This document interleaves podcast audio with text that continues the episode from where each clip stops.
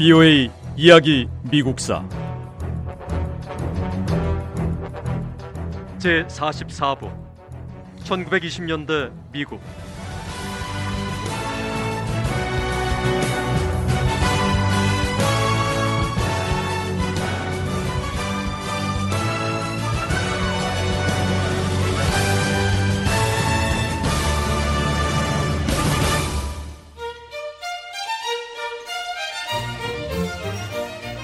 1920년대 미국인들은 빈부의 격차나 사회적 계층에 상관없이 영화를 즐겼습니다. 영화를 통해 공감대를 쌓으면서 은행가 자녀와 공장 노동자의 자녀가 많은 부분에서 공통점을 가질 수 있었고 다른 지역에서 온 낯선 사람들과도 공감대가 쉽게 형성됐습니다. 1920년대 초 미국인들은 출판물도 같은 신문과 같은 잡지를 읽기 시작했습니다. 출판업계는 자동차 산업에서 성공했던 대량 생산 방식을 도입했습니다. 출판물의 대량 생산으로 잡지가 더 많이 발행됐고요. 같은 잡지를 미국 전 지역에서 팔기 시작했습니다. 발행되는 출판물 가운데 Saturday Evening Post는 독자 수가 가장 많은 잡지 중 하나였습니다. 이 잡지는 1902년 당시 매주 30만 부가 팔렸는데 대량 생산이 도입된 1922년에는 판매량이 급격히 늘어나서 매주 200만 부 이상 팔렸습니다.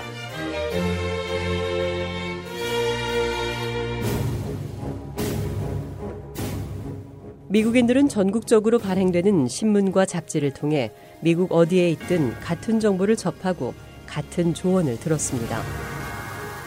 미국에서 출판물이 대량 생산되면서 일어난 사회적 변화는 자동차와 라디오의 대중화에서 보였던 결과와 비슷했습니다.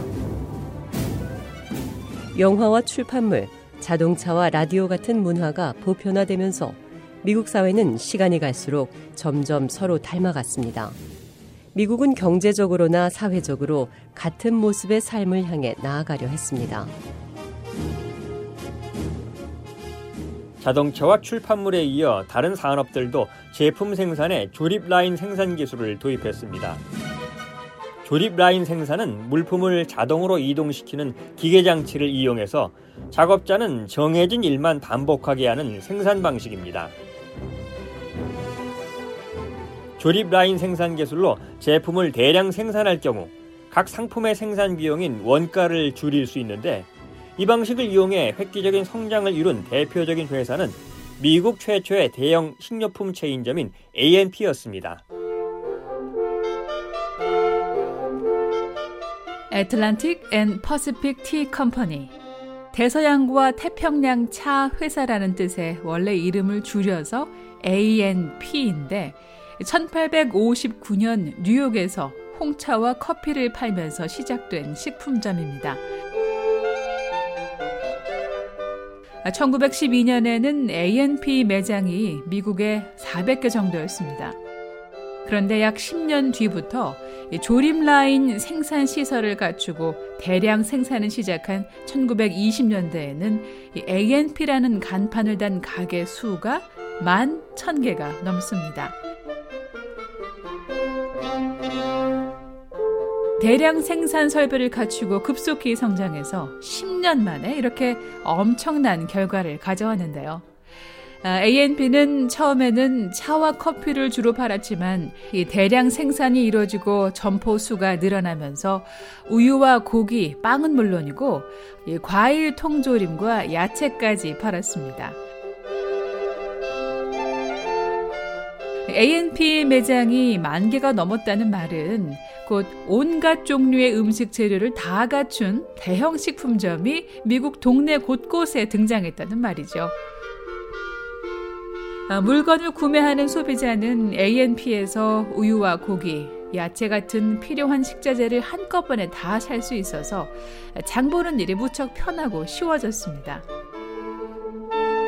이제는 예전처럼 필요한 음식 재료를 하나씩 사기 위해서 상점 여러 곳을 돌아다닐 필요가 없으니까요.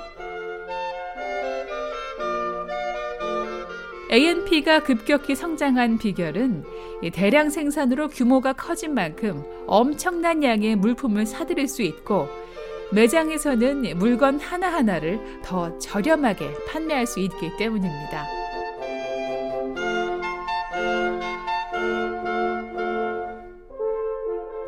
자동차와 출판물, 식료품에 이어 의류업계도 대량 생산의 바람이 불었습니다. 공장에서 옷을 생산하기 전 평범한 미국인들은 주로 가족이나 동네 재단사가 만든 옷을 입었습니다. 하지만 의류 산업도 대량 생산을 시작했습니다. 공장에서 대량으로 옷을 만들어 팔기 시작했고 얼마 지나지 않아 같은 종류의 옷들을 미국 어디서나 볼 수 있었습니다. 대량 생산은 그동안 미국에서 뚜렷이 보였던 계층의 차이를 없애는 역할을 했습니다. 예전에는 그 사람이 입고 있는 옷을 보면 경제 수준이 어떤지 빈부의 차이가 드러났습니다. 실력 있는 재단사가 좋은 천으로 만든 값비싼 옷을 입는지 집에서 만든 허름한 옷을 입는지를 보면 부자인지 가난한지 판단할 수 있었습니다. 하지만 공장에서 옷을 대량 생산하면서 옷 가격이 내려갔습니다. 돈이 없는 가난한 사람도 저렴하면서도 멋진 옷을 사 입을 수 있었습니다. 미국에서는 이제 더는 입고 있는 옷을 보고 그 사람이 부자인지 가난한지 구별하기가 어려워졌습니다.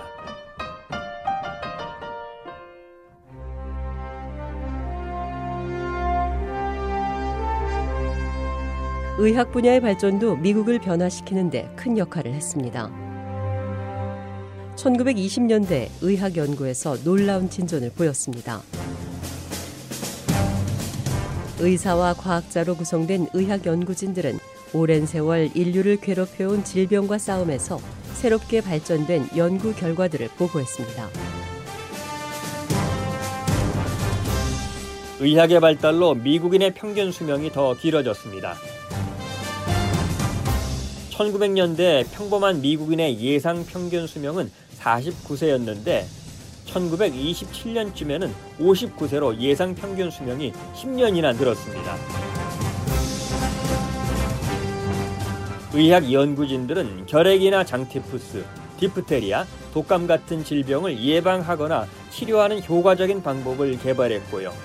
그 결과 미국인의 기대 수명이 상승했습니다. 의학 분야에서 새로운 연구 결과에 따른 신약이 보급된 결과 황열병과 천연두도 이제 더는 목숨을 앗아가는 위험한 질병이 아니었습니다.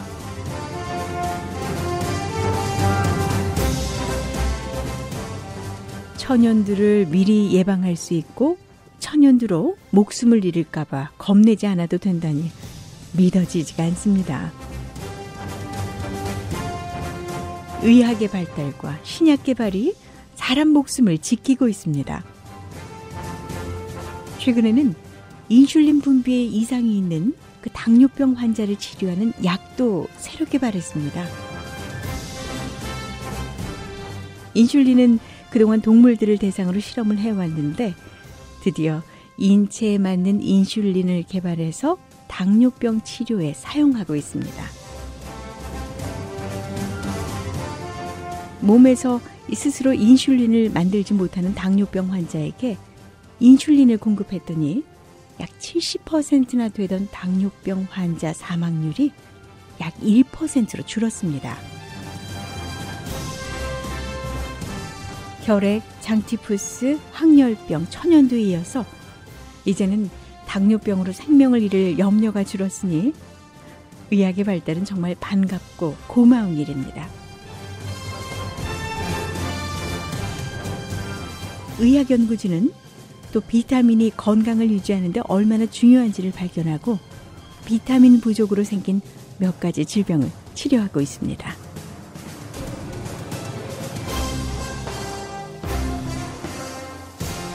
부이오의 이야기 미국사 다음 시간에 계속됩니다.